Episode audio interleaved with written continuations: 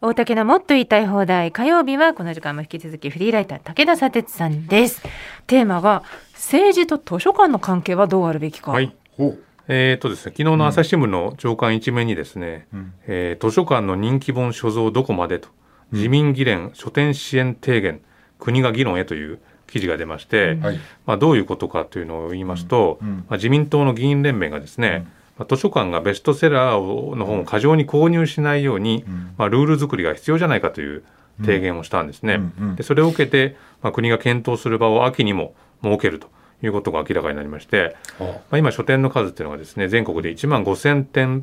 ぽ程度ありまして、うん、まあ、でもこのじゅうねんぐらいで、まあ、さんわりぐらい減ってるんですけれども、うん、はい、まあ、その地方の書店、まあ、町にあるコンパクトな書店だけじゃなくて、うん、まあ、今都心部のね、大きな書店もなかなか厳しいということで、まあ、書店があの一つもないっていう市区町村全国で にじゅうろくてんにパーセント になってですね、うん、文化放送ある浜松町もさんねんまえまで文教堂浜松商店というのがね、うん、そこに大きなものがありまして、はいはい、僕も放送前に必ず行ってたんですが、うんうん、まあ、亡くなってからこれだけある程度大きな駅でも、まあ、書店がないなんていうところも出てきてしまっていると、うん、でこの、まあ、書店業界出版業界の苦境っていうのは、うん、まあ、ずっと続いてまして、なかなかこう出口が 見, 見当たらないトンネルの中にあるっていうのは確かなんですけども、うん、まあ、そんな中ですね、この自民議連書店支援提言と聞いて、まあ、一応業界の中にいる一人としては、うん、期待大とは思わずにですね、うん、何するんだろうかなっていうことをまずは疑ってしまうんですが、はい、でまあ、今回の記事にあるのはですね、図書館が同じ本を複数用意する複本っていう問題が、うん、まあ、書かれてまして、これは、うん、問題というのもずっと言われてたことなんですね。うんうん、でこの朝日の記事にある例というのは、東京都内の最多のじゅうろくの図書館がある世田谷の図書館で、うん、今年本屋大賞を受賞した凪良優さんの汝星のごとくというのが、うん、まあ、区内でごじゅうごさつ所蔵していて、うん、現時点でせんはっぴゃくはちじゅうよにんの人が待っていると。うん、まあ、これ普通に行くと借りるのにはにねんかかるということなんですけど、うんうん、で区立この中区立中央図書館の館長さんがコメント出してまして、うん、本も買ってほしいという出版界の声も理解できるが、図書館には知る権利を保障する役割もあり、待たせることへのお叱りの声もあるので、うん、板挟みで悩ましいということをおっしゃってるんですね。うんうん、であのじゅうろくの図書館にごじゅうごさつあると、はい、でまあ、平均してまあさんさつ程度あるということですけど、うんうん、まあ、こういう状態をですね、まあ、自民議連はまあ問題視していると。うんうん、まあ、ちなみに出版界でまあ中堅の書き手であるですね、うんうん、武田砂鉄の現時点での最新刊、うん、今年いちがつに出た知ではありませんが、世田谷区立図書館で検索したところ、うん、今日のデータでまあじゅうろくの図書館のうちじゅうよんかんに所蔵されてまして、うん、貸し出されているのがじゅういっさつと、うん、まあ、まずまずだなと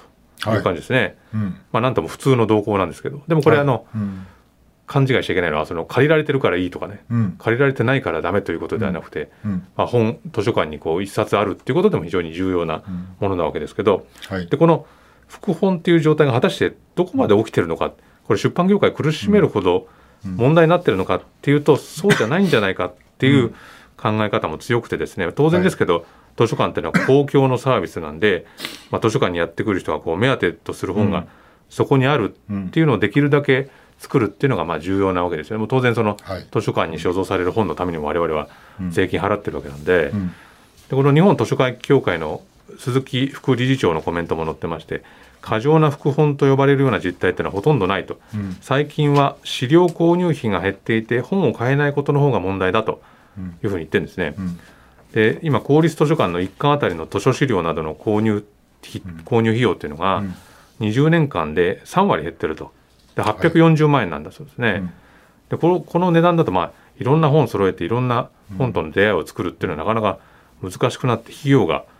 あの必要になるわけですよね。そうですね。はい、でこの書店を支援するですね、自民党の議連がどういうものかっていうと、うん、その名前がですね、町の本屋さんを元気にして日本の文化を守る議員連盟っていうのが、まあ、フルネームなんですね。うん、でこの会長を務めてるのがですね、安倍派のですね、うん、まあ、今会長どうするか誰にするかっていう議論でよく名前が出てくる塩野谷龍議員なんですね。はいはい、でこの町の本屋さんっていう言い方っていうのは、うんまあ、よほどこれ出版業界に精通してないとですね、うん、使い方間違いかねない言い方で、うんうん、書店って別に大型店舗と町の本屋に分かれてるわけじゃなくて、うんはいまあ、独立系書店と言われるような、うんまあ、その店舗のみで独自のラインナップ作ってる本屋さんもあれば、うんまあ、そのチェーンの中でもあのコンパクトなお店もあるわけなんで、うんうんまあ、なんでこの現状でこの、うん、なんか町の本屋さんを元気にして日本の文化を守る議員連盟っていうのがどういうことを言ってるのかっていうのを探ってみると、うんまあ、この副本とですねあとまあネット書店の問題っていうのを割と議論していて、うんまあ、ネット書店っていうのは、まあ、本っていうのはねあの定価で販売しなくちゃいけないっていう、まあ、再販制度はありますけど、うん、ネット書店だとそのポイント還元とか、うん、そういうので実質的に値引きになってるんじゃないかという、まあ、そこに一定のルールを設けるべきなんじゃないかっていうものを言ってるんですけど、はいはいうんまあ、これ自体は確かにそうだなというふうに思うんですが、はいまあ、僕は一番問題だと思うのはこのそもそもこの予算が減ってるということですね、うんうん、あの少し前に議論になりましたけど、うん、あの国立科学博物館がまあクラウドファンディングで、はいうんまあ、今ななおくえん超える額が集まったというふうに注目されて、うん、いやそもそもその国立の博物館の予算なんで一般の人たちが、うん、あの支えなくちゃいけないんだっていう問題点もあったわけですけれど、はいはいうん、かなかこれと非常に似てるんじゃないかなというふうに思うんですよね、うんうんまあ、そもそも予算を絞りに絞って、うんまあ、その書店支援というのを名目にですね、うん、ベストセラーの過剰購入をするなというふうに、うんまあ、介入しようとする動きというのはまずどうなんだろうかというふうに思うわけなんですね、うんうん、でこれ昨年ですね文科省が全国の公立学校図書館向けに、うんうん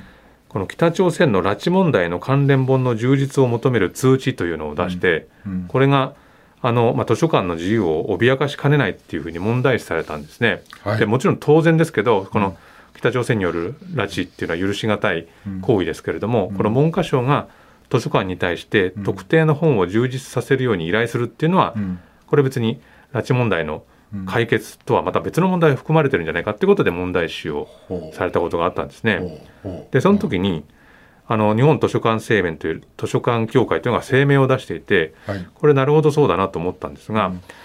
えー、拉致問題は早急に解決されるべき問題ですと、えー、そして図書館はこれまでも社会的関心の高いさまざまな問題について利用者への資料提供を行ってきています、うん、拉致問題についても同様です、うん、しかし図書館での資料の充実や展示の開催については、そのテーマがどのようなものであっても、外部から一律に要請されることではなく、各館が地域の事情や利用者のニーズなどを踏まえて、主体的に考えて取り組むべきですと。そうだ。特定分野の図書の充実を求められることは、本協会が決議した図書館の自由に関する宣言を、宣言を、その理念を脅かすものであるというふうに懸念していますという言葉を出してるんですね。そうですね。だからやっぱりこの政治と図書館というのはやっぱりちゃんとした距離を取っておかなくちゃいけないと、うん、であの政治と出版界というのも僕は同様だと思うんですね、うん、で以前その消費税が じゅっパーセント に上がるときに、うんまあ、本と雑誌にですね、まあ、軽減税率を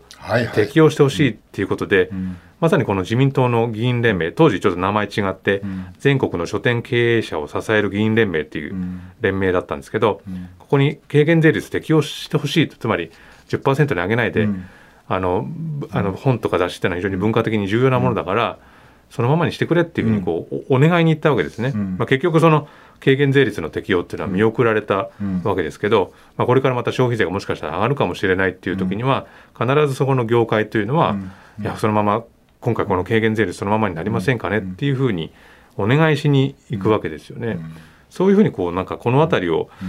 非常にこう広い目で見ないと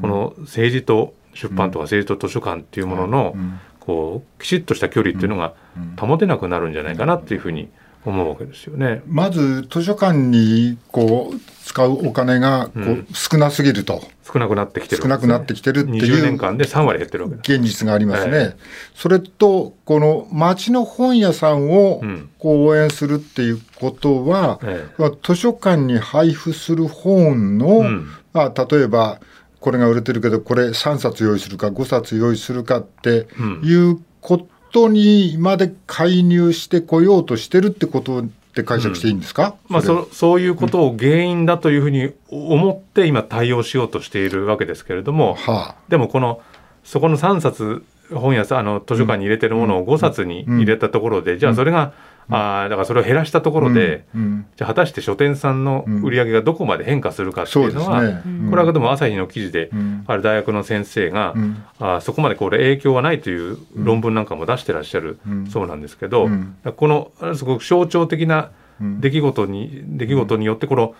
うん、あの図書館の中に入り込もうとしてるっていう感じがどうも今はするわけですよね。それは、うん先ほど紹介したようなこういった特定の本を充実させてくださいとか、うん、まあ、いろいろなこうあの手この手でなんとなく入り込もうとしている雰囲気を察知すると、うんうん、やっぱりそれってどうなのかなという思うわけですよね、はい、確かにもっと自由に本を選ばして、うん、ええ、しかもそこに予算がちゃんとあったらいいなというお話ですよね、うん、そう、これはあとだから、まあ、付け加えるならばその司書の方たちの今、うんうん、給料がものすごく低くて、うん、はい、なかなかその師匠の仕事だけじゃやっていけないという人たちがたくさんいると、うん、でそういう人たちの給料面というのも当然保証ある程度のものにしないと、うん、その図書館のメンテナンスなんてできなくなるわけですよね。だからそういうところをこう、うん、細く細くさせといて、うん、じゃあ図書館はこれぐらいの値段でやってくださいね、これぐらいの給料でやってくださいねっていうふうになって、なおかつこういうふうに中身はですねっていうふうになってくると、うん、ちょっとどうなのかなっていうふうに、まあ、今のところ懸念ではありますけどね。文化が一番大事ですよね、うん、はい、では政治と図書館の関係はどうあるべきかお話しいただきました。佐哲さんとはにじの、えー、時報までご一緒します、はい。